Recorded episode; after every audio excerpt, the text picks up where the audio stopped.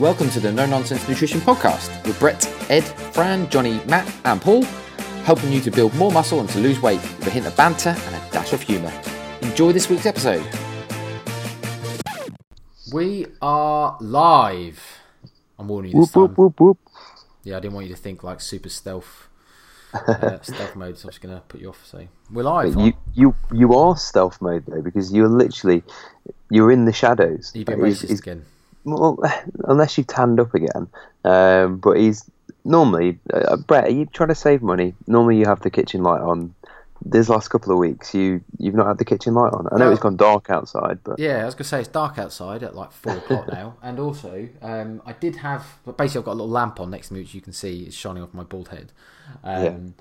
I did have the main kitchen light on the other side of the room, which then enough light for you to see me. But Jenna came in, got some ice cream out the freezer, and then turned it off and walked out. And obviously that involves me then getting off to turn it back up again, or turn it on again. So fair enough, fair enough. But um, with the, with the whole beard you've got going on, the dark jumper, you know, I, I literally can just see one shiny part of your head, and that's it. That's all I can see. again, I thought you would be very inappropriate and racist. Nope, Hmm. nope. I've turned a corner. Good, good. Let's not offend everyone on every week. That's Johnny's job. Yeah, it's Johnny's job. Thank God he's not here. Even if he was supposed to be, but poor Eliza is having a a meltdown. We understand. Can't help these things. Can't help these things. Not that I'd know, but you can't help these things. No, you can't. Like Summer seems to have this habit of getting up at five a.m. every morning now, and no matter what I do to get her back to sleep, she just won't. So inevitably, it's now got to a point where I'm like, right, well, my get up time is five a.m. Then I'd better start preparing for it. i.e., getting to bed earlier. God, that's uh, it's like my cousin. She she was five a.m. until she was six, seven years old, and then she turned to six a.m. Um, Wow. And now, literally, even at fourteen, um, she still gets up at six a.m. every single morning. No need for alarms or anything. Just wakes up at six a.m. I mean, to be fair, like when they're older, it's good because obviously, it, I, I well, I'll say it's good. Like, I, I personally like getting up earlier on the whole because I feel more productive doing so. Um, what I don't think is good is when you obviously have parental responsibilities of someone that gets up because you then have to get up when you don't want to. True, true. Yeah, yeah. You could, now, well, I suppose once they get to a couple of years old, then you can just sort of leave them to fend for themselves for a bit. Tell them to be quiet, and, and Yeah, that's it. indeed. So, um, what's been happening, mate? Oh, I've What's- been a busy been boy. Um, work as usual. Uh, won a hockey game for once. That, Wow. that is big news. Yep, yep. Um, I went up to the York Christmas markets last weekend. That was quite fun. Oh, uh, cool. it rained, rained the whole time. Uh, but no, it was, it was yeah nice to be somewhere a bit different. Um, yeah, and that that is it. So that's about as that's more interesting than a normal week because I did something different. That is true. That's true. Okay, no, it's not What too about bad. yourself?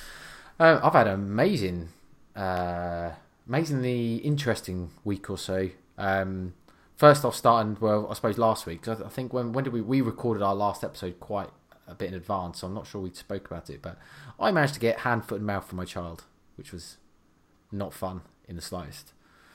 Um, so that was quite interesting. I felt like I had flu. What are you going to say? I, I was just working out what you said. Oh, hand, Hand- hand, foot, and mouth. That is a uh, viral infection. Basically, brings uh, certainly children. Normally, it's normally only in children, and it brings them out in a um, a bit like measles, I suppose. Right. I apparently adults get exposed often, a bit like measles again as a child, and then don't contract it as an adult very frequently. Doctor even told me that, and then a couple days later, I started to feel like I had the flu for one, basically for one night. I remember on a Friday, like so, this would have been a week Friday, so nearly two weeks ago. Um, nearly two weeks ago. Yeah, it was nearly two weeks ago. Yeah, nearly two weeks ago, and I had basically what I could only consider like flu-like symptoms. I felt horrible, like, and I, I, I don't very, I very ra- rarely get ill. Um, anything severe anyway, you know, like everyone's suffering with colds and stuff. But normally I'm like, yeah, man up, get on with it. Okay. I literally laid on the sofa, like, you know, what, I don't feel like I can get up. I feel like death. So that went great. And then a couple days later, I started to notice some like lesions on my fingers, and I was like, "Oh, please, no, please tell me I'm not getting this like, thing that Summer's got." And then like they all started in my mouth, so it's sore to eat. I couldn't touch anything in my hands, so I basically had a whole week off training, um, which wasn't ideal. Bit of a bum. I took obviously had to work from home every day, so obviously didn't couldn't go in the office covered in like spots and stuff because that wouldn't be nice. Lucky enough, it was pretty much restrained to my fingers. um, and a couple, two or three on my face. So it didn't look that bad. Um, like obviously some people can get it like really bad, so it looked like I have really bad acne and stuff, and oh my days, that could be horrible. So lucky enough, I was like kind of wore gloves, and you wouldn't know, necessarily notice. So Wow. that Because when, great. when you said foot and mouth, I, I was thinking cows. Like, should we put you down? Like, do we have to put you down? Can we put you down? I don't think you can Um, put me down. Um, oh, which I'm glad you didn't anyway, because I survived. So um, I got through it. So Don't that- tell the farmers. No, no. So that was interesting. So I took obviously a whole week off training, which is the first time I've done that probably for as long as I can remember. Um, I want to say four or five years probably. I've had a whole week off without doing any training whatsoever. Um, so yeah, that was that was quite interesting. My first day back, obviously went in sensible, didn't do anything too crazy, but um, kind of just went in and, and felt my way through my workout. And I will say horrendous DOMs, horrendous DOMs. Yeah, I, it's it's a funny one, isn't it? I quite often will take. At the moment, my training sucks anyway. But um, even when I was really pushing it as, as a deload, because I don't deload very well, um, I struggle to lower my. Well, I can lower the volume, but I still have to keep the intensity there. I can't back off and do eighty percent. I, I just can't do it. It's just not within my my nature, I suppose. Um, and I know you hear the people going, "Oh, stop being a dick, just do it, just do it." And but I'd rather just take two or three days off training completely, um, relax, and just completely um, like just re- relieve all of that uh, impact that it has on your body. Because it's not just a case of letting your muscles relax and, and letting your muscles only take eighty percent of the load or whatever. I find there's a lot more with kind of like tendons and, and all that sort of stuff as well. And sometimes you do just need to take time out. So even when I was really, really pushing it and, and um, progressing very, very well, I'd still take four, five, seven days. Uh, depends really, sort of every uh, few months off training completely. Um, and I quite like doing it because I did go back refreshed. And I'd never, after a week, I'd never normally get the really bad DOMs. Um, but if I took any more than a week off, so like you go on holiday or whatever, and you got to have a bit longer off, uh, yeah, the DOMs are horrible. Yeah, well, uh, it's definitely worthwhile taking a break. Um, like you say, certainly from from ligaments, tendons, connective tissue, that type of stuff, taking an absolute beating, and that doesn't recover in, as quickly as muscle tissue. So you can you can obviously push that, and over time really do some damage. I mean, I've obviously had this hamstring um, or proximal hamstring tendinopathy in my left hamstring insertion where the tendon inserts underneath my glute. I've had that for literally about s- six months now. That's how long it's taken, and I still can't do any hip hinging movement because of it. So, yeah, obviously I'm still rehabbing and stuff, and but it just takes so long to get back. So um, tendons are what one thing you don't want to mess around with and, and balls them up.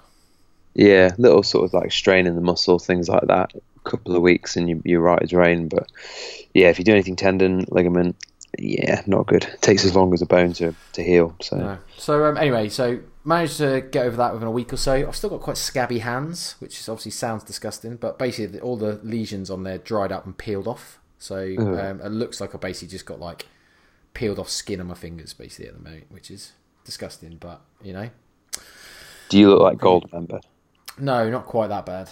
But obviously, to be fair, they look alright. They don't, they actually don't look too bad now, but they did look pretty pretty rancid before, which obviously is quite makes you quite quite self conscious, um, especially Yeah. on your hands, because obviously I don't know why on your hands everyone thinks, oh look at that leper. Um, I was going to say it, but I was being polite. no, but I say I was just I was just quite grateful that most of it's on my beard. Uh, to say most of it, like I only had literally four or five little, and they look like like small spots really, and they were mostly in my beard beard area, um, and one on the side of my nose. So it's quite lucky, really. That wasn't that bad. So I think most people might have just thought, oh, I just got the odd spot rather than anything else because that could have been horrendous on my face. So. But yeah, other than that, um, I obviously took a little two or three. If anyone's watched my Instagram, two or three day, uh, days break, two or three days break in Bruges. So I went to Belgium, which was very cool. So I went to uh, Belgium to see the Christmas markets. I really Nice. enjoyed it. Yeah, I really enjoyed it. Did so much stuff I wouldn't usually do. Um, because I'll be honest, me and Jen are a little bit like, oh, I can't be bothered to do that. Oh, I can't be bothered to do that. That nah, I can't be bothered to do that. That's we're a bit like we're like when we go any places. We don't do a lot of the tours. We don't do a lot of the touristy stuff. But we thought to ourselves, you know what? If we don't do it this time, what are we going to do? Because it's not like Bruges is a big city and there's loads to do. So we did do a lot of things like um, obviously like brewery tour, to see some like Belgian beer being made. We went to a, a torture museum, which was quite cool, very interesting. Watching some of the torture gear. Um, my f- personal favourite was a male chastity belt. I thought that was quite interesting. Did it have little spikes in it? Um, no, it didn't. So I don't think it damaged. It just stopped people using it. Basically, it was to Oh, stop okay. people masturbating. Um, but it's like you can imagine, like a metal pair of pants with a metal slong piece for it to fit. in. Um, but Did it come in different sizes? uh, well, I'll be honest. I looked down and thought, Christ, I'd need a smaller one of those. That's very generous. yeah, it's very generous. Um, but to be honest, it's, it's really quite fascinating to see some of the gear that obviously medieval times they used, what they used on people to torture them. I was like, honestly, some of it's disgusting, horrible, like really bad. Um, like yeah, like those spike chambers. There was this giant brass bull that apparently some leader um, used to. It was like a brass ball with a hatch on top, so you could put people in the brass ball and heat it underneath from fire, and obviously it'd boil or burn people inside. Which, ironically, apparently he was overthrown and killed in that himself, which is obviously you know, fair play. Fun. But apparently he used to eat babies. He used to kill and eat babies. So fair, fair play to have overthrown him and killed him because it sounds like he deserved it. Why would you eat babies though? There's not a lot to them. They're pretty much just fat, barely any muscle, bit yeah, of bone. it's probably not really from a nutritional perspective if you're eating babies. Let's be honest, is it? Probably a few other things going on there. Yeah. So um, yeah, that was quite interesting. I didn't like that there was these masks that they used to put rats in, and obviously wear them on or put them on people's faces, so the rats would eventually eat the flesh through the you know eat people's faces and stuff. Or I was like, wow, that's pretty pretty bad. With the were they like metal or leather or? Uh, yeah, they're like me- like small uh, metal cage or like stuck to a mask. So you can imagine that just goes over your face, and there's enough cage for the rat to sit in. And obviously, when it Right. gets when it tries to get out and it's got nowhere to go, that'll eat through the face to get out.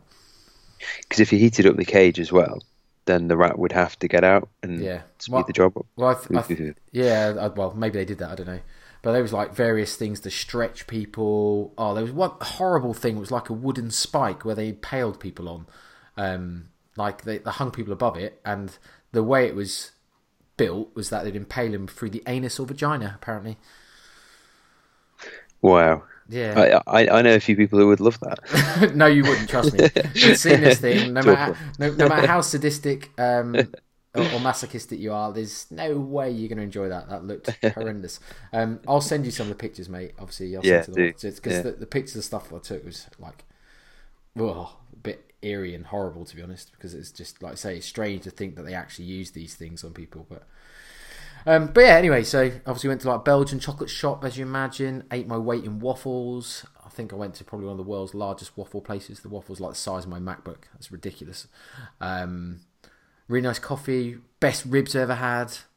I went to a place called Ribs and Beer and had some like. I, am not really a beer drinker, as you know. Um, especially like ale, IPA, or anything a bit old manny. Um, however, Belgian beer, like because they do like um, they call them doubles, triples, or quadruples, and like basically that determines the color and um, yeah, like the, like like the darkness or lightness of them. And obviously, I was trying to find these like amber beers, almost really really nice. Really enjoyed them, which is obviously unlike me because it's not the sort of thing I'd usually go for. But yeah, I had this Nice. ri- ribs and beer, this really nice beer, and literally, like I say, the best ribs you can have. Twenty euros, all you can eat ribs. I went through three racks, tried them all. Um, fantastic. There's a chocolate and uh, chocolate and beer flavored um, St. Louis like baby back slow cooked ribs. My, my days, they were melt melt in your mouth, fall off the bone. Fantastic. So if anyone ever goes to Bruges, have to go to ribs and beer.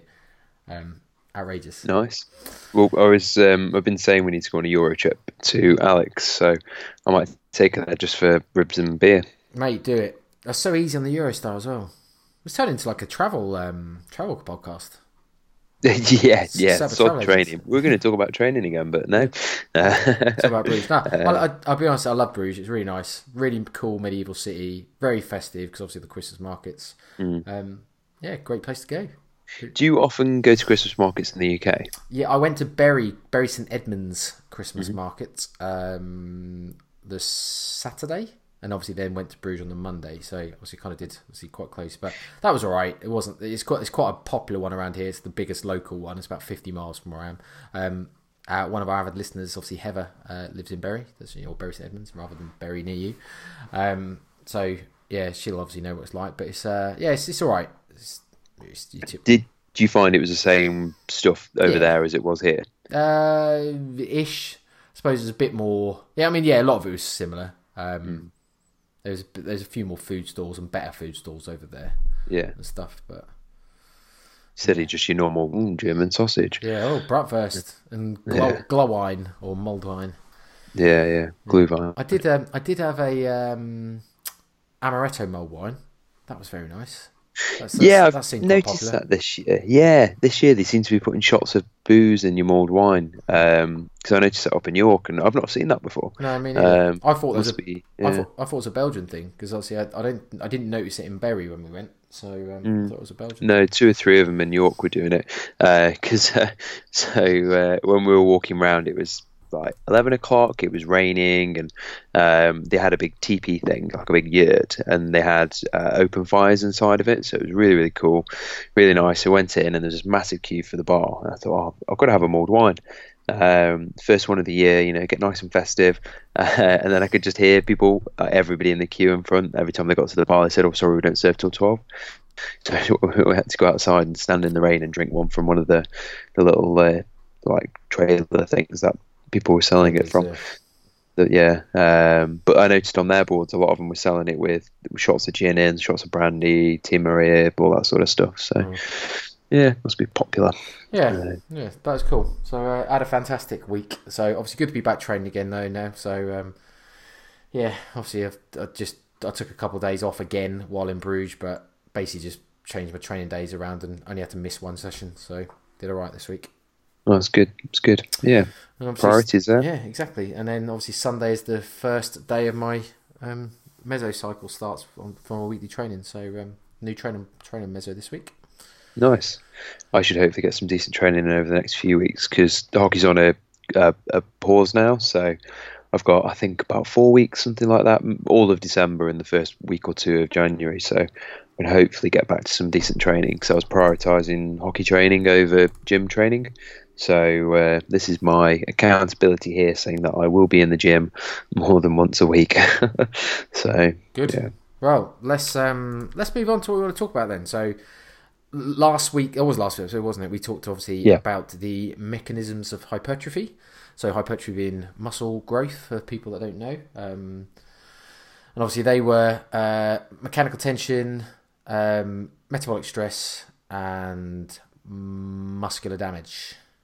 Mm-hmm. So, I, was, I was just going to say, just to caveat what we were talking about again. So if you haven't listened, go and listen. It was it was a good, interesting episode.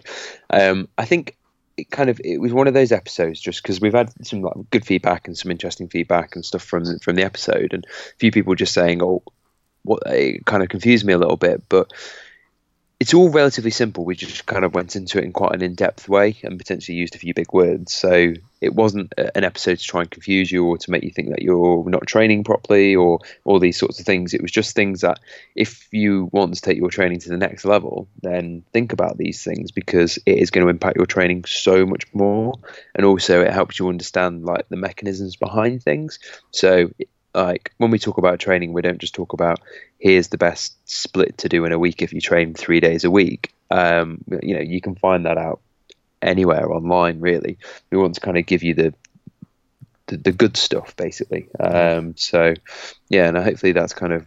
I think today will be a bit more not basic, but um, more applicable to more people. I think. Yeah. I, I, don't. Uh, I don't yeah. think what we went through was that complex last week. No, I, I, don't, no. I don't. I don't. I mean, obviously, there's a far more smarter people than us that could go into far more detail and um, like get the the mechanistic uh, or science behind obviously what they all mean and what they do. Then obviously that can explain a lot better than we can. But I think we we probably just didn't explain why they're important or how you or not say why they're important, how you kind of put them into actual practice as much as maybe we could have done. I think we did talk about things like when we talking about metabolic stress as an example, and metabolic stress being the build up of metabolites, which is caused by pumping loads of blood into the muscle and basically creating loads of uh, like waste products that build up metabolites, which then are seen or thought to be a driver or one of the drivers of obviously why your muscle grows. Um, maybe we did. I, I think we did talk about. Oh, well, you can do that by doing loads of high rep work and very low rest periods. Um, or drop sets. I think we did mention that type of stuff, but Yeah. maybe we didn't explain that enough to say kind of why. Like mechanical tension being literally the amount you're lifting, the amount of weight you're lifting is almost the easiest way to describe mechanical tension. So the amount of force you're putting through that muscle um, in total. So obviously it has to be like the amount of weight you're lifting, um, the amount of, but times by the amount of times you're lifting it almost is probably the easiest way to describe that. So again, it's like you're thinking about how it applies to you. Well, obviously mechanical tension, the thing, one of the things that's causing, or we think is causing your muscles to grow is by putting more mechanical tension over time.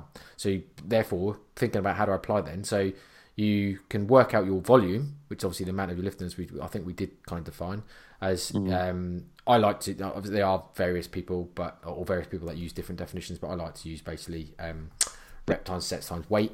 I do like to include tonnage or weight because a lot of people just do reps times sets, don't they? Or like hard sets, say. Um, don't even necessarily do reps. No matter how, how many hard sets you do, and they just also they count. And I, there isn't a right or wrong answer. I just I prefer to have a bit more like this uh, detail of however much weight you're lifting. Um, and obviously, like you just progress over time. So if you're doing 100 kilos by 10, that's obviously a thousand kilos. That's an easy sort of kind of maths or uh, calculation to use. And if you then kind of the following week doing a thousand and a hundred, say, you know you've increased the amount of volume and increased the amount of mechanical tension that you put through. So therefore, you should be stimulating your muscle to grow more. Um, yeah, I think that's probably the easy. Uh, we we did talk about muscular damage being a little bit controversial in not everyone agrees that that is a requirement for growth and that is more of a side effect so that if you're creating enough mechanical tension and stimulating enough metabolic stress then basically soreness comes along with the for the ride because it's inevitable you can't not get sore if you're doing those two almost um, whereas some people feel like it's the soreness that is causing like muscular tears to happen and um, them to your body to almost supercompensate and grow again and strong, but stronger. Um, which I think obviously the jury is kind of out on, but yeah.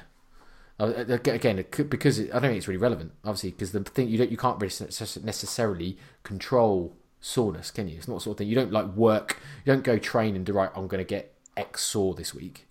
Um, some people go in and go, I'm just going to smash my fucking chest and get as sore as I possibly can. But then we probably know that they also don't see the best growth. So that's kind of why I only really focus on mechanical tension being the main thing and metabolic stress as a, as a as a different stimulus to think about when you want to take your training up to, like you said at the start, really, like you want to take your training up a notch. Notches. Um, was that a ramble? Or did that make sense? Uh, no, that makes sense. Yeah, yeah, yeah. So kind of that was like a well, if you didn't listen to last week's episode, no, you don't need to. No, to be fair, we, we probably did that better then than Take two. yes. um, but anyway, so yeah, um, what we want to talk about today is more things like what actually matters then. Um, and I suppose like we'll be open up front. We've taken a bit of inspiration from obviously some really good, intelligent guys in the industry, namely um, Eric Helms's uh, or 3DMJ. I think it's well, it's Eric's Andrea Yes, Valdez, Eric's, yeah. and I think um, Andy Morgan. I think obviously obviously co-wrote as well, didn't he? But the uh, muscle and strength pyramids, um, which I suppose like we were talking up before we obviously went on. Actually, I've not even read. Um, I've seen some of the YouTube series, but um, I really should get those books and read them because I imagine there's a lot of gold in there. But obviously, we've seen the pyramids. You kind of know what they're about. So um, what I would say is knowing the quality of Eric's work. Anyone listening and wants to learn a lot more about it, definitely worth recommending buying their books. So um, I think they're like PDFs online you can buy for like fifty dollars. I don't know how much they are, but something like that. Um, and I imagine it's well worth every cent. So Yeah, yeah, yeah. And they also, I think, do a YouTube series which kind of goes into yeah, just highlights a few bits and covers it briefly. Um, Um, but they're be- still like an hour and a half long. yeah. Well, I think they are. Um, I said I've watched a few of the nutrition ones, but not watched any of the training ones, and I think they're. I don't know how long each video are, but or each video are. Each video is good English. Each video is so. Yeah, it, it, might be a good place to start for people if they want some free um, content to just go and devour to start with. Go go and obviously if you Google muscle and strength uh, pyramid on YouTube, can't miss them. Go and have a look at those. See through. But we were just going to talk about um, some of the things that we just want to pick out of like that because obviously they're hugely applicable and like, like we feel we could probably break down what matters for people that are weight training um, into quite a small little section really certainly for, for people to get the meat and potatoes anyway to kind of get your 80 90% of stuff um, the rest of it might not matter so much but Yeah, I think also just to add our own kind of spin on things as well. that, yeah, definitely. because there's a few things we, we feel as though has been left out that are probably quite important as well. Well, So yeah, I mean, start with that. I mean, the first thing, obviously, that isn't. I, I don't know if they're, they're probably mentioned in the book, without a doubt. I'm sure it is, but obviously on the actual diag, uh, the, not diagrams, uh, images, I suppose, of the pyramids that you see, there's no mention of one thing that we both said was probably like priority number one. Um, certainly as important as what they've got as the bottom of the pyramid, anyway. So, which is what Edward specificity. specificity. So yeah, so obviously the act of your training being specific to your goal. Yeah, so I, I suppose uh, we we obviously in Carry on, I'm to get a drink. Hold on. Yeah, no problem. So in, in this and throughout this, like last week, we're going to talk about it, it more in like a weight training terms of things. Um, so looking at muscle hypertrophy, so gaining muscle, uh, um, growing muscles, uh, opposed to endurance or opposed to um, working towards team sports or or that sort of thing. Or like, I suppose you could you could kind of count any sort of weightlifting as as. But, Oh, nice and fizzy there. That, that Uh, was cinnamon cinnamon coke. Oh, nice. Um, but if you say uh, you're a runner and you are planning on doing max deadlifts, it's probably not going to have too much carryover. Or if you're a swimmer and you're doing bicep curls, like how much carryover is that really going to have? So to get the most out of your training, you need to be as, as specific as possible. So if you're wanting to grow muscles, then going swimming once a week is probably not going to help you. So you, if you want to grow muscles, you've got to be in the gym, you've got to be weight training, and you've got to be pushing yourself. You know, the mm. pink weights only will work for so long. Let's let's let's not jump too far ahead because obviously it's part of the our pyramid, I suppose. But um, I suppose they're quite extreme examples, given like endurance and uh, hypertrophy style stuff. Obviously, like swimming versus bicep curls is the example. Like you could even bring it down to is even though your weight training is that specific for what your goal is. So, like, if your goal is to get stronger, as example, now there's going to be certain things you need to do to stay um, stay within a training protocol that actually helps you reach that goal of being strong. Um, because obviously there is a difference between, say, strength and uh, muscle growth. Like you can basically get strong without getting bigger, and you can get bigger without getting stronger. So, yes, they're not completely mutually exclusive or separate, and they do overlap to some extent. Because obviously, inevitably, if you're lifting some weights, you're going to get some strength gains, and if you're getting some strength gains, the likelihood is you're going to be lifting more volume, and therefore getting some sort of muscle growth. But um, there are like something Andy Galpin, obviously, I don't know what he is in terms of. He's, he's a researcher of some sort, but I don't know really exact what his exact kind of profession is as such. But he's a good researcher out there, and there's something that he's talked about before in terms of like for people that have like weight based sports, say that want to get stronger. There's something that I've seen him talk about before. Some really specific protocols that you can do where you can almost limit people's growth to almost nothing, but still get them quite strong um, which obviously is important in weight making sports, say like boxing or MMA. Like if you want to get really strong, but you can't be heavier because obviously you need to make a specific weight, that can be a really important protocol to to follow. Say so. This is why like specificity is so important because you could be training in a manner that isn't really specific to your goal, and you don't necessarily even think that.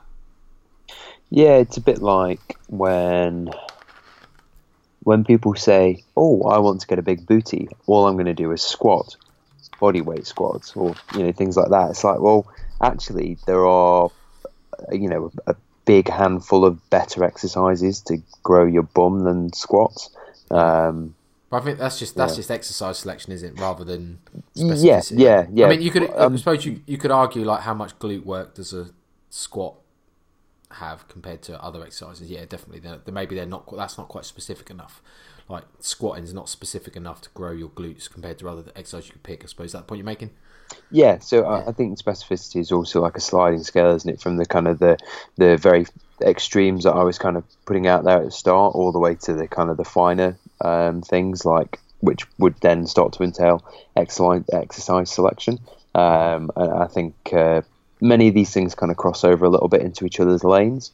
Um, but that's that, that happens in pretty much everything, there, doesn't it? But Yeah. um, no, yeah, definitely. I think uh, we've we've hit on some good points there with uh, hopefully that people can think right okay well maybe uh, you know what I'm doing isn't isn't the best uh, I yeah. suppose if you're looking at like weight loss and saying right okay well using obviously I suppose because we're just burning calories anything's better than nothing but if you're wanting to be uh, getting the most bang for your buck then sitting down on the not just the exercise bike but you know the ones which are like a little armchair and you've got your feet out in front of you um, sitting, you know, using one of those opposed to a cross trainer or a, a stepper, um, you know, they, they, burn different amount of calories. So if you want the most bang for your buck, then doing something like a cross trainer or a step uh, stairmaster is going to burn more calories than than an exercise bike.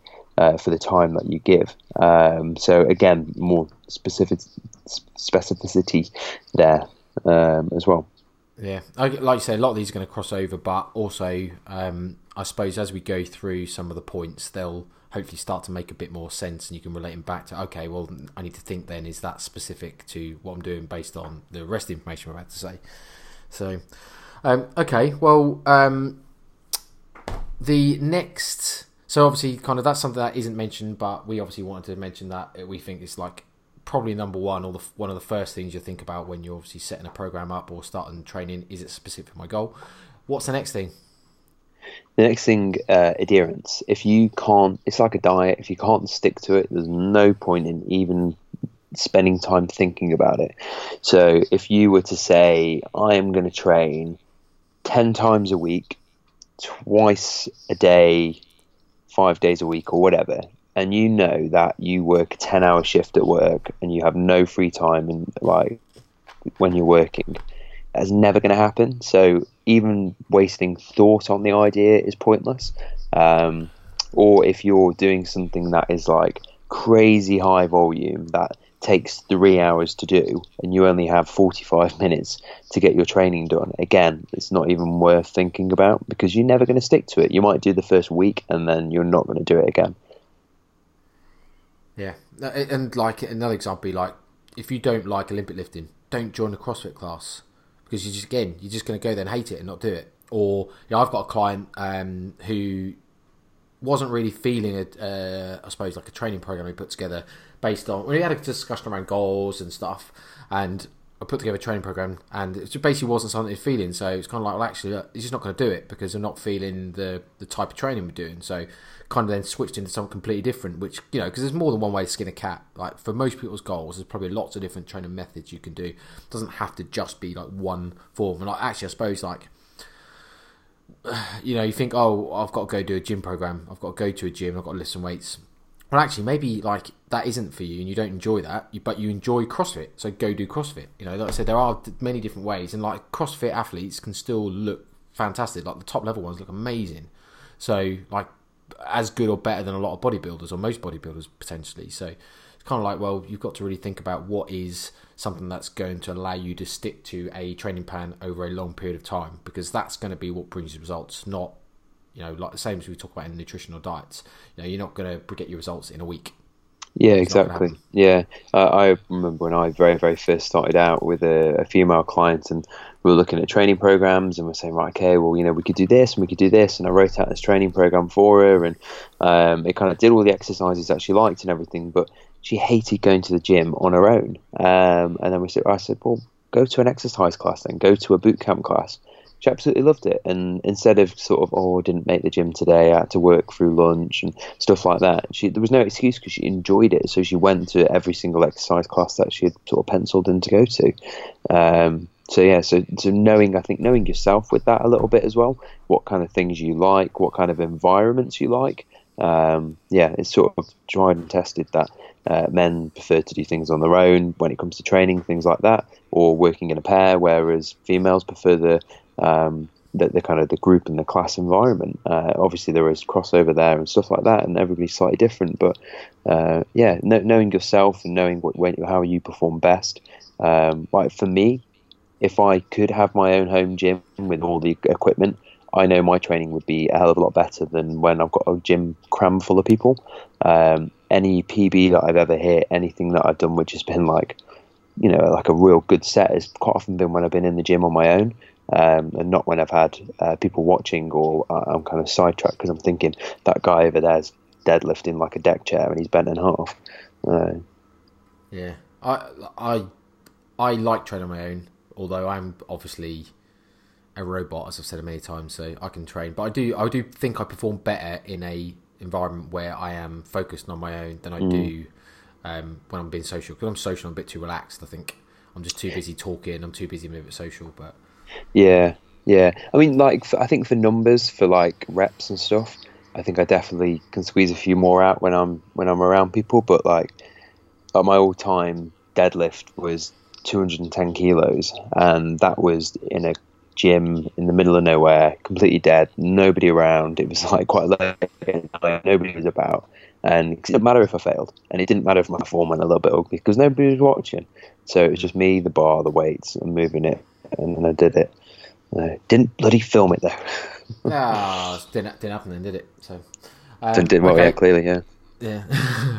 the next, so basically, what we're saying there is, if you can't stick to it, none of the rest of the things we're about to talk about matters because you're not doing it. So it doesn't matter if you're perfect for like one session. You got to then follow through with all the rest of them over time. So, um, okay, so next kind of unique things you need to think about in terms of hierarchy of importance is volume, intensity, and frequency. So maybe we'll just go through each one uh, explain or define what they are. I think obviously I've already talked about volume, but we can talk about it again, um, and then talk about how we feel they best fit in. Uh, I suppose like I don't know if I think we've caveated it honestly, but maybe I'll say it again if we haven't.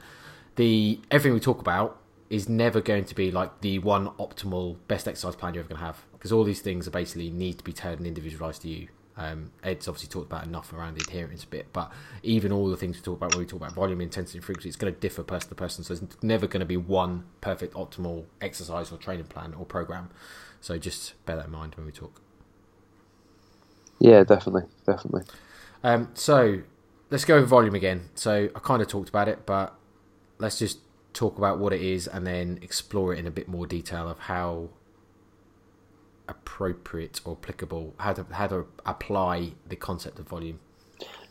So uh, again, it's one of these things where you can kind of talk about it in a, in a lot of different ways, and how I sort of mentioned earlier, you can talk about it in the way that if you are doing high volume, so high volume could be high amounts of sets, high amounts of reps within the sets, a combination of both. Um, you know, if that's something that doesn't particularly suit you, suit your body, suit the way you like to do things, suit your enjoyment, um, again, it's that adherence thing. What's the point in doing it? If you if you've programmed yourself to do ten sets of thirty on a dumbbell press or something, and you absolutely hate high rep work and you prefer to lift heavy, then what's the point in doing it? Um, but also volume in a sense of you need to progress your volume to elicit hypertrophy. So that that's that much is known. That is known. Uh, it's not one of these things where oh it could be it, no no no no this this you know that is your key driver behind uh, muscle hypertrophy. So if you want to grow muscles, you have to increase your volume over time. So if you are uh, this was a good comment from somebody as well uh, that they had a PT for however long it was, and they were still doing the same thing as when they started. Um, that PT did not understand the basics of weight training. Uh, um, so let, let, us not go too much into progression though, just because obviously progression's next on our list to talk about. So I don't want to go too much into into it. I'll stop talking then. No, you have to stop. No, no, don't stop talking. Just don't. Just don't want to cover all the progression before yeah, yeah, no, talk about. Yeah. Um, but no, it, it's yeah. So it is key. So you have to, but you can increase your volume in, in many different ways though. So um, and you can change your volume in many different ways. So you could add on another exercise to your plan. You could add on an extra set. You could add in a drop set. You could add uh, an extra rep. You could add an extra, you know, 2.5 kilos or whatever it may be. Um, there's many different ways to, to, to change the volume.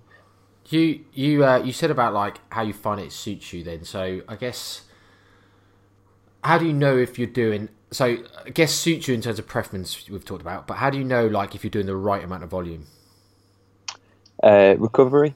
That's that's that's a big one um, for for me. So if you if the next day you are slammed to the floor, you can't get out of bed, you feel like a train's hit you, and like three days later, you still can't walk after the leg session, then you have done potentially too much volume and you've trained like an idiot. Um, so reduce the volume for the next session. See how you feel. If you feel a little bit achy the next day, but by the second day you're absolutely fine, then that's probably a pretty good amount of volume.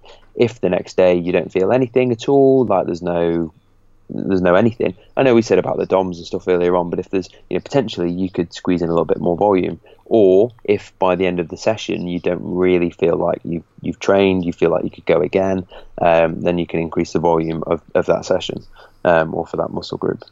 Mm-hmm. Yeah, cool. I guess like how do you know if you're doing too much? Because of recovery capabilities and, and, and such. Okay. Uh, yeah, I suppose I'm more pointing around like um, I was going to say not from so away from recovery then to more around like what if you're not progressing? What if you're thinking, oh, like I'm just not getting stronger, I'm not being able to lift more. Um, I, suppose I'm pointing like, is it is it would it make sense? Maybe you could think about maybe dropping the volume for a little while and seeing if you can then progress from from a lower point. Yeah, so I think this again ties back into the the progression thing. So um, you might go through different, about was saying about different mesocycles and such. So if you do four weeks, eight weeks, 12 weeks, or whatever, at a sort of like set amount, so you're doing, I don't know, six exercises twice a week for that muscle group, or whatever, um, and you're doing, I don't know, say 20 working sets um, and then the next, after eight weeks of that, then you change to 25 working sets. Then your volume's starting to get pretty high. Um, and if your weights aren't going up or if you're not getting any extra reps out, bringing that right down to maybe like 15 working sets throughout a week um, might actually then help with uh, with progression. So if it's something that, so say you're not progressing and you're trying everything, you're trying to squeeze that extra one rep out, you're trying to add on weight to the bar, but it's just not working you're potentially doing uh, either two, uh, you know, if your volume is very, very low, so if you're only doing one or two exercises per muscle group per week, um, then you might need to increase your volume. Uh, if you're doing a lot more, try reducing it. So if you're doing six chest exercises twice a week, then try doing three chest chest exercises twice a week or three times a week and see how that affects things. And then you might be able to potentially progress um, off the back of that. Yeah, no, I like that. I, I suppose like one of the things that I have often used with myself or with clients to say, look, you compare like your performance almost from uh, mesocycle and mesocycle, so mesocycle being your like uh, block of training. So microcycle is generally like a week's worth of training. Your mesocycle might be a block of four, five, six, maybe up to I don't know. Some people might do up to even eight weeks, but usually my mesocycles are four or five weeks. Um, and then so obviously you have like four or five week blocks of training with specific goal for that block, I suppose. And then obviously your macro cycle is like your overall training, maybe like over entire year, say. So again, this is like we'll talk about periodization, I suppose, at some point, but that's how you periodize and basically plan out your training sessions. Um, so if you can compare like your mesocycle to mesocycle, even microcycle to microcycle, so week to week, um, or compare your month to month, say, if you just keep it keep it simple from numbers perspective, so say monthly, um, is your mesocycle. If you kind of can work comparatively from one week to the next or one month to the next month, you're probably doing all right in terms of the amount of volume you, you're including.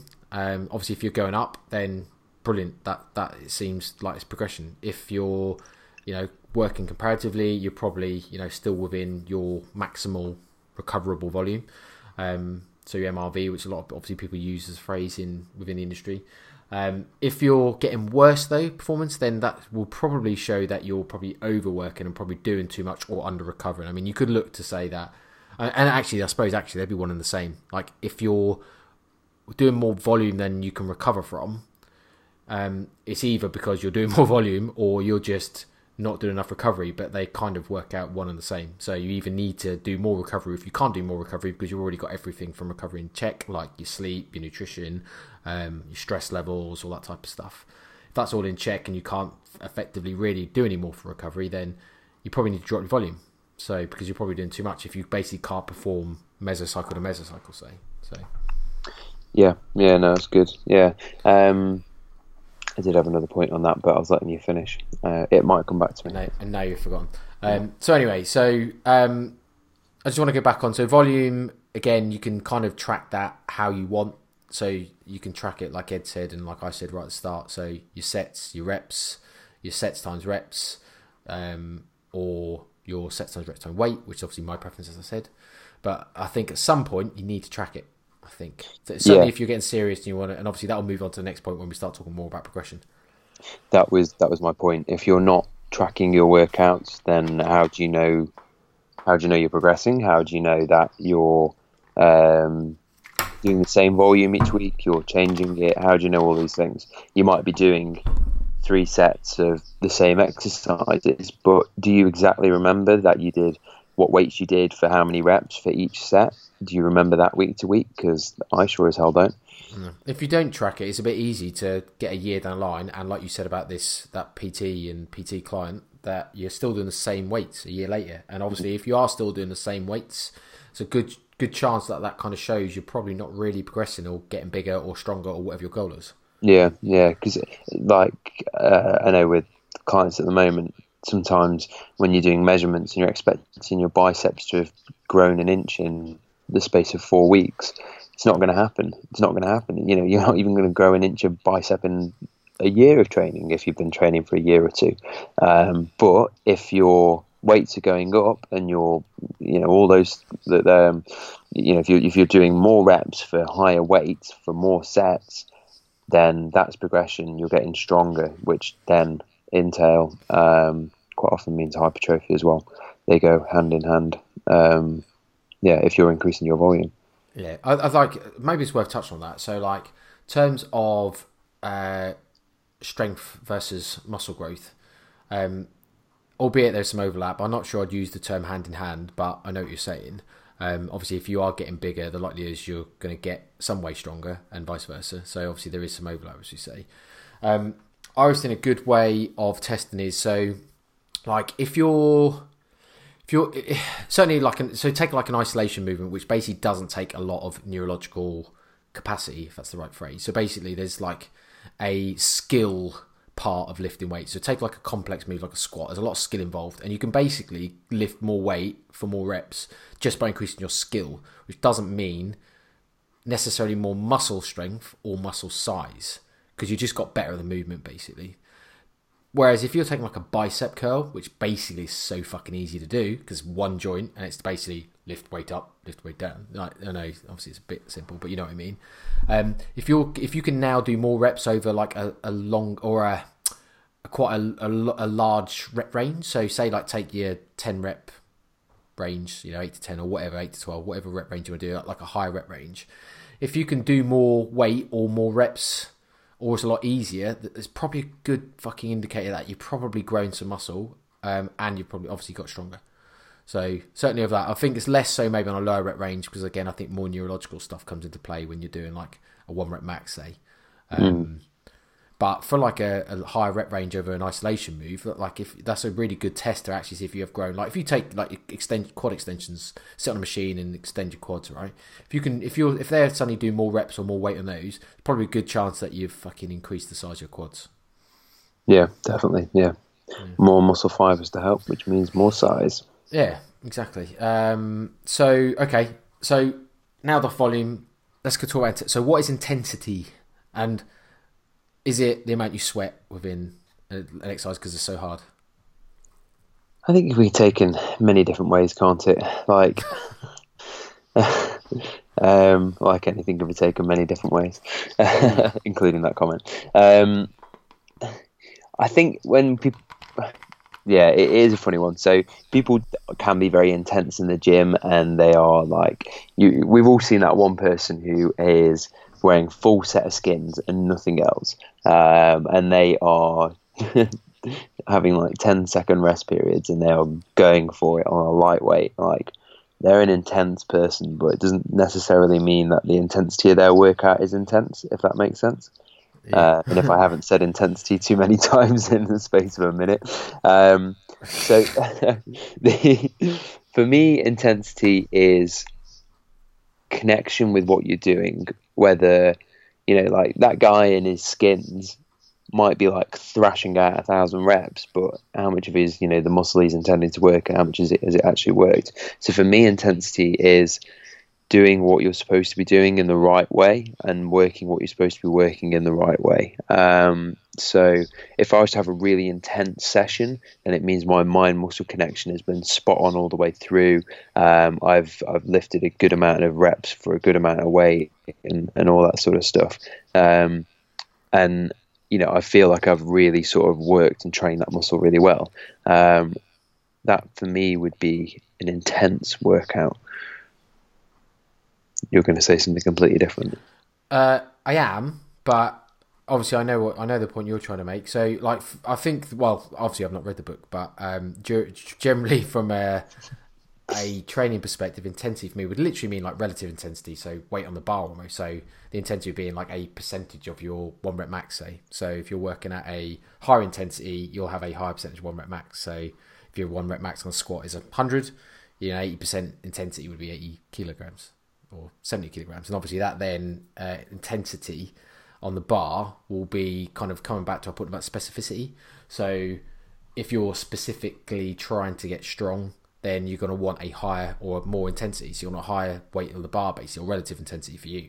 So, because obviously that's going to relate to more strength work. So having 80, 85, 90 percent of you know your one rep max on a bar is going to be more specific and relative to you getting stronger than it will be lifting 60 65 70% of the the weight on the bar for high reps. So that's obviously what i take as intensity in this example. Yeah no definitely yeah. Um, like i say there's many different ways to take it but um, yeah if we're looking at kind of like a, a numbers and, and, that sort of thing then absolutely 100% uh, if you want to talk lovey-dovey and feeling the things then uh, my example is perfectly okay.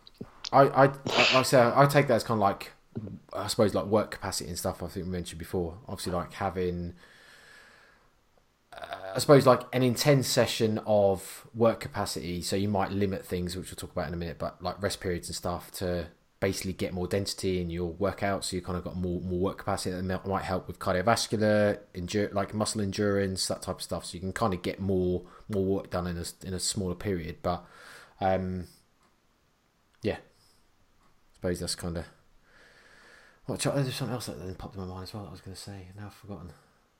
When you said you said something about oh yeah mind muscle connection stuff. So I suppose like that's for me. I suppose like mind muscle connection and having like being there and present in the moment of lifting.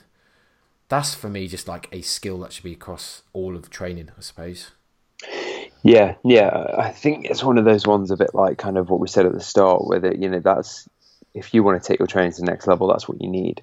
Uh, um, and yeah, and then that is a skill that is, like you were saying about um, being too social when you're in the gym, and if you're with other people and you're not, you don't have that connection. Especially like how many times you see people just talking whilst they're doing a set. It's like if, if you said to that person like how many reps have you just done, you, they probably couldn't tell you. Um, because they're just not paying attention. And it's like, well, I get know, like that sometimes. Yeah. Oh yeah, yeah. We all do it. Absolutely. Yeah. Yeah. Um, I'm, I'm sitting there repping away, and I'm thinking, hang on a minute, how many reps have I done? And I've had to ask like my partner, so how many have I done? Like, I don't know, I haven't been counting. It's like, oh shit. But and then you're probably on like 12 reps, and you're only supposed to do a 12 rep set, and you can probably keep going for a few more. And then as soon as you go, oh, 11, then you're, oh god, it's really heavy. yeah, maybe yeah, that, has, that has happened as well. So, like, especially, especially like if you're following people where you're doing similar rep ranges and stuff, um, like if you're training with someone with a similar ability to you, like that's happened to me plenty of times where like they've told me what they've got and I match their reps. Mm. Like whereas like hang on, if you hadn't told me, I might have done more actually. Think yeah. about it because I've almost got to the amount you've got and thought, "Cool, I've done now. I'm knackered." Where actually, if I didn't know that, I might have been able to, to keep doing it. It could work so, the other way as well. And you, you push yeah. yourself to be able to get that, but then you probably fuck for the next set. Yeah, that has happened well. Yeah, absolutely. um, okay, so and then sorry, so the the next point around so obviously volume intensity and frequency. So, um, frequency. Uh, how how how frequently? I'm just trying to think how to pose the question to make it to to But I suppose I could just ask you, like, how frequently do you think people should train? So frequency is one of those ones which is weirdly not that well researched. Um, it's it's known, very well known, that training a muscle group twice a week gives better growth than training it once a week. But and then they've not really done too many studies more. It's hypothesized, hypothesized that the more you train, the more hypertrophy you're going to get. But the more times you train a muscle group, sorry, in a week, uh, the more growth you'll get. But there's a there's definitely so people are slightly different. Some people are going to elicit more growth training four or five times a week compared to two or three. Um, I think also it depends on your training age. So if you are in your first year of training, I would probably say go for it. Do a full body, um, or your first six months, say, do a full body session three or four times a week. Um, you're probably going to get better growth from that than just doing one body part per day, like most people do when they first start. Um, so the, the, there's there's that argument. I definitely say, unless you're training once every three days or something, um, or two days, um, I would definitely say that everybody should be training each muscle group at least twice a week.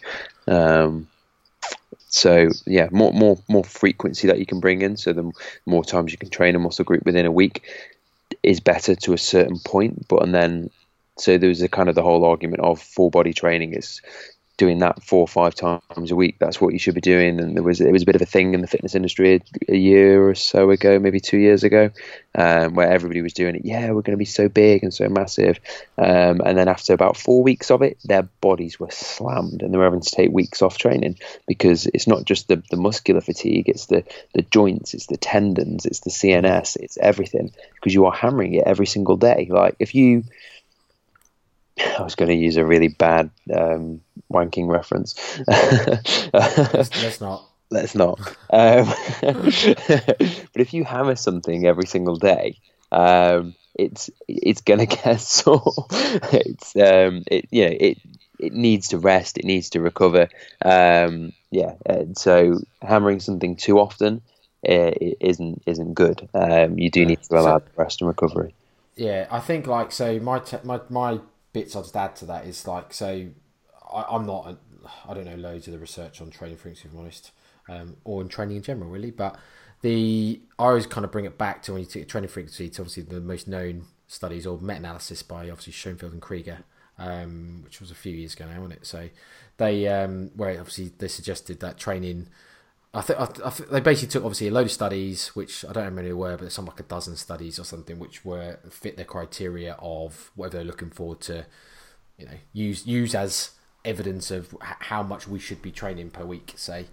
Um, and I think obviously that came out as the conclusion was something like one to, to three days per week was what they, they were they were looking for, and it came out that two days was better than one day, um, although there weren't really a difference between two days to three days.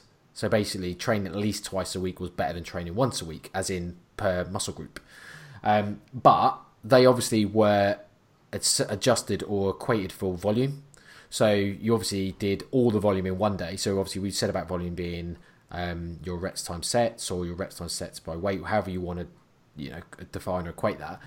That ha- you're doing it all in one day on one one like group, and then the other groups were doing it across two days or across three days. So you're doing less work per session, but the same across the week.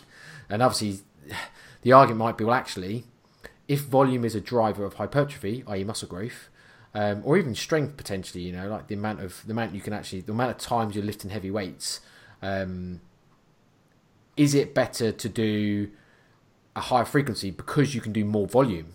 Because, like I say, if you're doing one session of smashing yourself, could you do more volume, splitting that um, session up into two or three times over that week, but do more volume over the entire week? Does that make sense? Ed, are you on your phone? Does to me. Sorry, I was muted.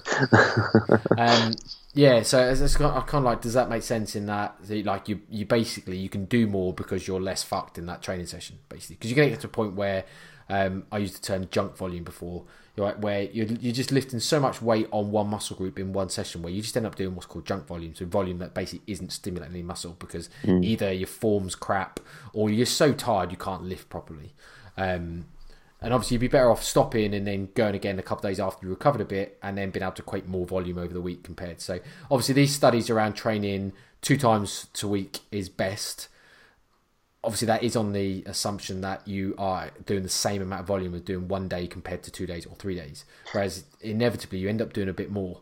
Um, so, like my my take on training frequency is if you like, you pretty much I'll, I'll agree with what you said in that if you can do more than once a week, brilliant because it probably means you can do more volume anyway. Um, which for the most for most people, the most part, might be a good thing.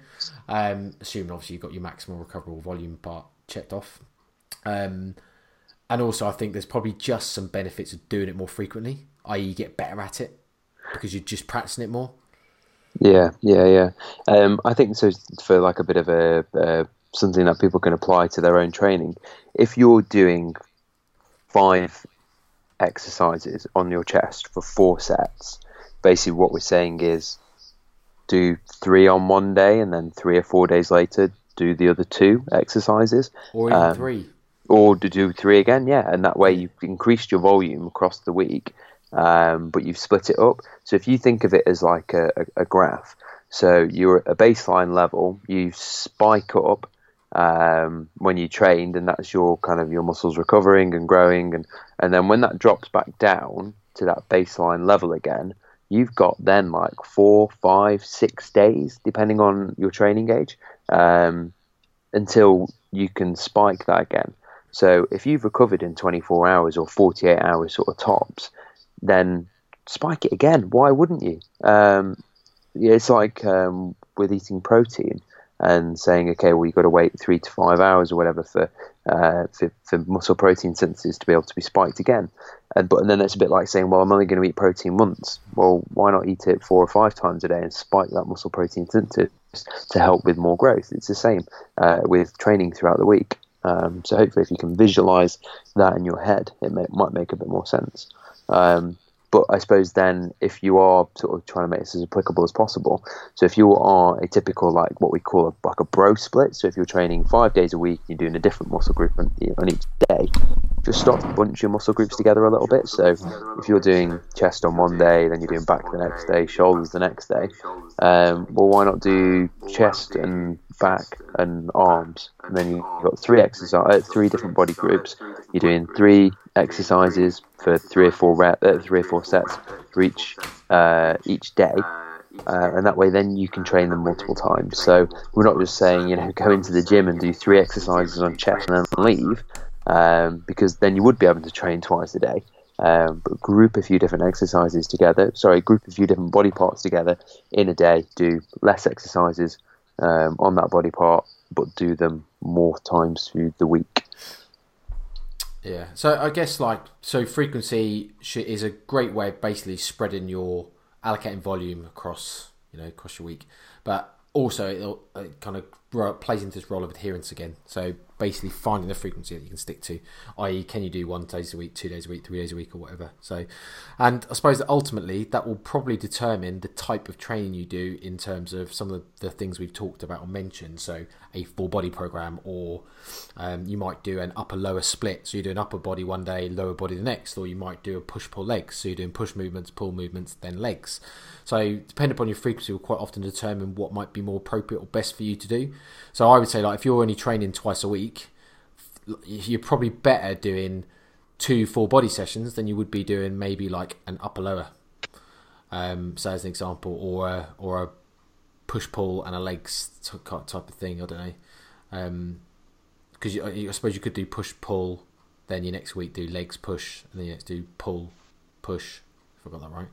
But I guess it's like it's then finding like how can I allocate that volume best across my available training days given what I like to do, my adherence, and the frequency I've got available to me.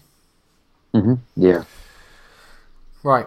Okay. So uh, next on the hierarchy we want to talk about was progression, and we've kind of touched on it a little bit already, but it's basically um, one of the things, and maybe we'll end on this because obviously we, we're kind of coming up to quite a lot of time. But one of the things is obviously if you want to stimulate muscle growth, you have to lift more over time, lift more volume, as we said. So obviously, you need some sort of progression model.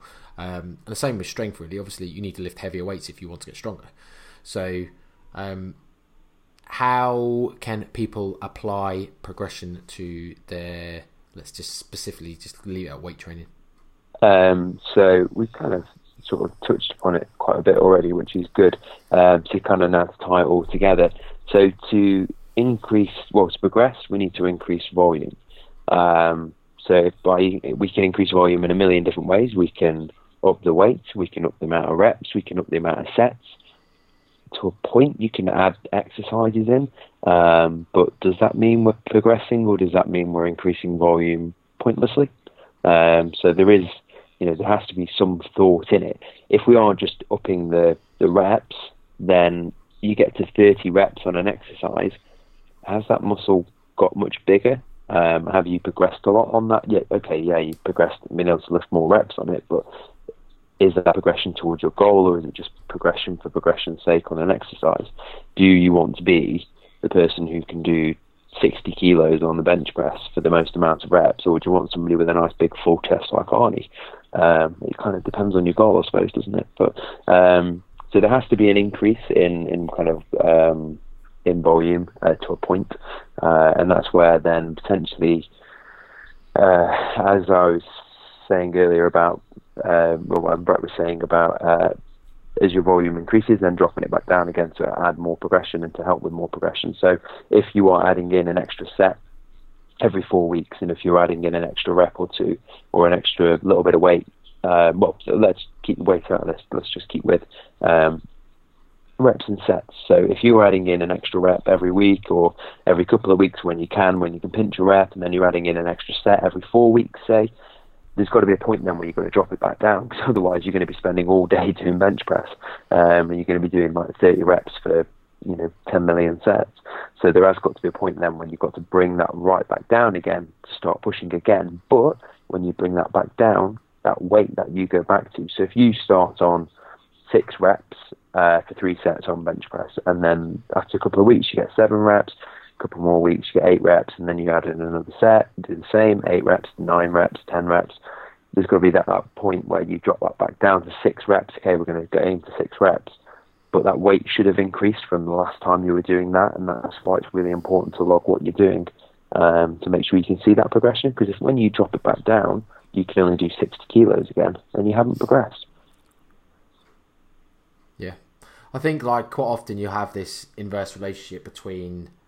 Um, so a progression model might have an inverse relationship between amount of volume you're doing and your intensity. So you just touched on it then in having um, like you increasing your reps over time over like your exercises over week to week, say. So you're doing more reps um, which is obviously increasing your volume.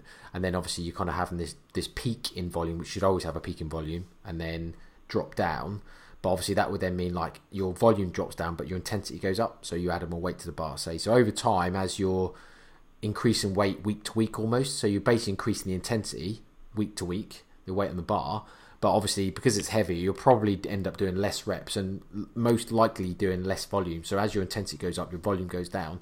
And often you'll see um, over a whole macro cycle, you'll have this where you're doing high volumes at the start, and as you obviously increase in weight over your entire year, you end up if you calculated your volume, you probably do a lot less volume by the end of the year because you've you know as I say you've upped intensity and your volume has to come down as a as a matter of course from it. And obviously that naturally quite often happens and can then mean like, okay, well you can then repeat that whole cycle again. So you go back and almost then start with higher volume work again and then in, slightly lower intensity, but hopefully a higher intensity than you started with previously. And that's basically a, a model or form of progression. And there's so many different progressive progression models you can use. I mean, in fact, there's so many different almost, um, oh, what's the word? Uh, not modes fa- I can't think the right word actually. Um, ways, I suppose. It's ways you can just basically determine a progression model. So obviously, I've just mentioned volume and the, the relationship of volume and intensity, but it could be actually is your form getting better? You know, are you actually you know, a greater range of motion compared to what you did? So like you might only have the same weight on the bar and doing the same reps, but are you now getting deeper in a squat than you were previously? Um, you know, are you getting like a full extension on a bicep curl compared to what you're previously doing? So that might be one way of measuring progress, um, not just, I suppose, like volume or intensity. Could be, let's say, form. Being yeah, I think that's really, really key for maybe not so much when you, well, obviously correct form is important when you first start training, but in your first 12 months or whatever of training, your, your weight's going to be going up that quickly if you're doing it properly. Um, it's going to be less so, but uh, once you've been training for a few years and progression is slower, focusing on things like form and increase of form, and that can be something you can write notes on. Um, that is then going to be, like you say, a form of progression. So if one week you, you get a scrappy 10 reps out, but the next week you get a quite a smooth 10 reps, then you have progressed from week to week. Um, and also with yeah. saying about the range of motion as well, something that I've gone through with the clients at the moment where um, on bench press, the bench was increasing and increasing and increasing, but and then all of a sudden, like, then this is why we film. Uh, you know, it's hard not seeing your clients in in the flesh, but I get them to film a lot of their exercises, especially in their heavier sets. And his range of motion had decreased, even though his weights were increasing. So I said, right, we'll strip it back. You're going to have to drop the weight a little bit, but we need that that range of motion and that form better before we can progress that weight.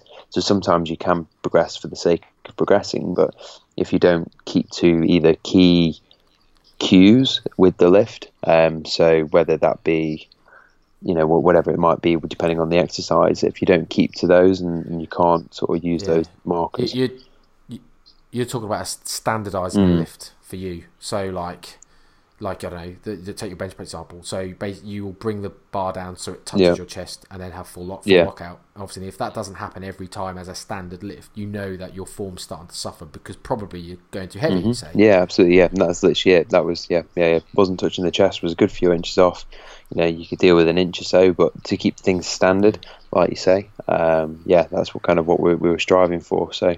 Um, yeah, bench press is a bit easier to standardize. You get things like I don't know, take a bent over row. That can yeah. be a lot more difficult because um, obviously a bent over row, people are supposed to be near enough perpendicular to the ground, and obviously not as much as a pendlay row, but you know, like nearly. And people can start to almost pump themselves up almost so that next thing they know they're almost standing upright and obviously that's quite difficult to standardize you just really have to kind of pay a lot of attention to keep yourself locked in you know like your lower back locked hips uh, hinged at the right angle and just um, you know, having a full range of allowing the, the scapulars to protract and retract at the right, well, you know, all the way through the full range of motion. And obviously that can be quite easy to cheat without even really yeah, knowing it. Yeah, yeah, a, a few um, degrees. Squ- yeah. Squats, squats the same. Yeah. Yeah, squats can be the same. I think you can quite easily miss out on a on a, a, few couple of inches of depth because you've gone heavy and you don't trust yourself to go mm. in the same. So, like you say, filming your own list for yourself can be really useful to try and stop and negate that happening. Yeah, definitely. And then just writing notes alongside that as well, just to say, right, okay, like I said, you know, it was a scrappy rep. It was, um, uh, you know, uh, popped out of the, the squat too soon. I you know got scared or whatever. So then you do the same weight again. And if that, that mistake keeps happening, then you've got to drop the weight until you get that perfect and then go again. But if you can maybe for a few weeks, like I quite often, I'll have already planned next week's progression whilst I'm doing the current lift. So take bench again. Um, so when I'm like pushing for for increasing my bench press for a certain amount of reps, um, the week before I will have planned whether I'm going to progress on it. I'm not really auto regulating it there and then at the time. Sometimes I will do if I feel like crap, but quite often I'll say, right, okay, that was really smooth. I got that pretty easy. Next week it's going up, and then I've got all you know, or next session is going up. Um, and then I've got all week to think about that then, and I know in my head then as soon as I walk into that, that session, I've already done it. I've already done it in my head a million times throughout the week, so I've got this lift and I will do it. Um, whereas if I have a really, really scrappy, really like you know, the, the, my arse comes shooting off the bench, and I'm really like one side, the other side, trying to push it up, sort of thing. Or if I need a spotter to help me, then I'll stick to that weight and I'll do it again until I get it smooth. And then once it's smooth, then I'll move on. Um, yeah. Yeah, that's just about not progressing too fast, thinking that you can, and obviously just fall into the traps, all things. Yeah, absolutely. Yeah. So, I mean, like, like I, I, a, a progression model that I use at the moment is just basically like an RPE based training of having um, like I rate every single set I do based on one to 10, 10 being like no reps left, not nine being one rep left or one rep in reserve. So RP and RIR you'll often hear interchangeable. Um, and I, I, basically just I like my mesocycles. When I talked about like microcycles built into a mesocycle. So my mesocycle being five weeks, say. So my week one of my meso of my mesocycle um, will be like RP. Well, I'm aiming for RPE seven, say, of every every lift Um, obviously, I'm just trying to keep it basic, but that could be so like you basically leaving three reps in the tank for every lift you do week one. Week two, you then go right. I'm going to do everything on RPE of eight, so RIR two, so two reps in the tank. And then your final week, you might do an RPE nine, so then you get into one rep in the tank. And obviously, there is some skill involved in being able to judge where you are because obviously it can be really difficult to know whether you think you've got three in the tank, four in the tank, especially at um, um, higher rep ranges. You know, if you if you're doing a eight to twelve reps set and you'll get into eight or nine, you think I don't know if I've got five left, if I've got four left, six left, seven left. I don't know because sometimes you can get to where you think you've got five left and you grind out another ten. You're like, holy mm. shit. That ain't right. So there is some skill involved, but over time experience, you do get better at it. Um, but that's a really easy way of basic, basically making sure there is a method of um, progression week to week, and then meso to meso. So obviously you can imagine do that. So it's basically like an easier week, a quite hard week, a really hard week. Uh, I do a metabolite training week, but you know it's out of scope for this session, let's say. Um, and then a deload week, and then start again, hopefully with a higher weight or something like maybe if if I feel like a bit like what you've said about pre-programming. If I'm like, well, actually my last mesocycle didn't go as I wanted to, I'd use the same weight again, but maybe an extra rep or work on form, maybe or something, a different way of mm. looking at it. Um, or alternative, you could just be a really simple periodization model or or progression model of I'm going to do eight reps one week, nine reps the next 10 reps the next. Yeah. You know, and if you can't do 10 reps, then you don't put any weight on. Yeah, I, I, I used to use the reps in reserve, but I didn't trust my own judgment and I didn't trust my clients' judgments because, um, like you say, it, it's harder. Yeah. It's harder to use with clients yeah. definitely because you kind of people need it. You got to trust their experience of doing it. But that's why filming still sometimes works because you can still kind of say, actually, look, you you rated that as an eight. I said it's probably a fucking ten, mate because that's normally the way it goes. People feel like, yeah, that's an eight, but they fucking yeah, you don't have any left. Or, or the other way, I quite often find where you um, you're watching it and like, well, that was your last rep, but that was really really easy, and you're supposed to be going to failure on this or like one off failure or whatever. Um, stop being a little bitch. Uh, yeah, that, that, definitely can. That definitely can. Yeah, happen. and I, I think also to, to, to do that, you need to have trained to absolute muscular failure. Not well, not catastrophic failure of where your bicep falls off or something, but you know you need to have trained to failure to know yeah, where you're at. Yeah, uh, I agree. Yeah. yeah. no, I agree. I agree that there's a certain extent where you have to have a experience of know what it is. And be honest, sometimes that can also be something cyclical that you have to kind of go through because you forget mm, almost yeah. Yeah. It's almost like so every now and then it's worth doing a fail. I, I, I don't recommend people really train to failure because I think it affects some of the things we talked about, like volume, like the amount of volume you do. If you go to failure on too many lifts, you can't recover well enough and you'll basically do less volume over time, which is obviously going to be detrimental to grow muscle. So it's not something that I regularly do, but every now and then, it's I think it is worth having a go just for the experience. Plus, also there might be some extra benefits of taking to failure every now and then to promote more muscle mm. fibers being being recruited and um, build up more metabolites, basically. Yeah that yeah. type of stuff. So um, this is this is why it's like the nuances of training can be really complex, and if you're really unsure about how this all fits in, sometimes that's why it's worth just paying for a coach because they'll do all this for you, and you don't have to worry, and you'll just get the results. Yeah, yeah, yeah. Because isn't it not like you're saying about if you go in and you smash. Like everybody always does a compound as the first lift, like because you're fresh and you do, and then you see people like grinding that last rep out, and you're like, well, you've now just fucked up your whole session because you had to go to pretty much to failure on your first set. Well done. Yeah. Um, yeah. yeah. Well, it's like it's like you do ten reps first set and to failure, and then you do seven the next set because you're fucked, and then you do f- four or five the next set. Whereas you might have to be able to do nine nine nine nine, say as an example, instead, and done more reps overall. So I'm not really one for train to failure very often. I don't think that's why I like an RPE based or an RIR based training mm. because it allows you to auto regulate every single session um, to how you feel. Because obviously, some on, on, the whole, I find me personally, and bit different with clients, but um, that might be experience. I don't know, and maybe not quite as much. But me personally, my reps RPE isn't that different week to week. Like generally, they they flow in the kind of same sort of order as you expect, and I don't tend to get many ups and downs week to week. where like oh I must have felt like I get the odd week where I obviously you know missed a rep here and there and obviously must have had a bit of a poor night's sleep or say or whatever.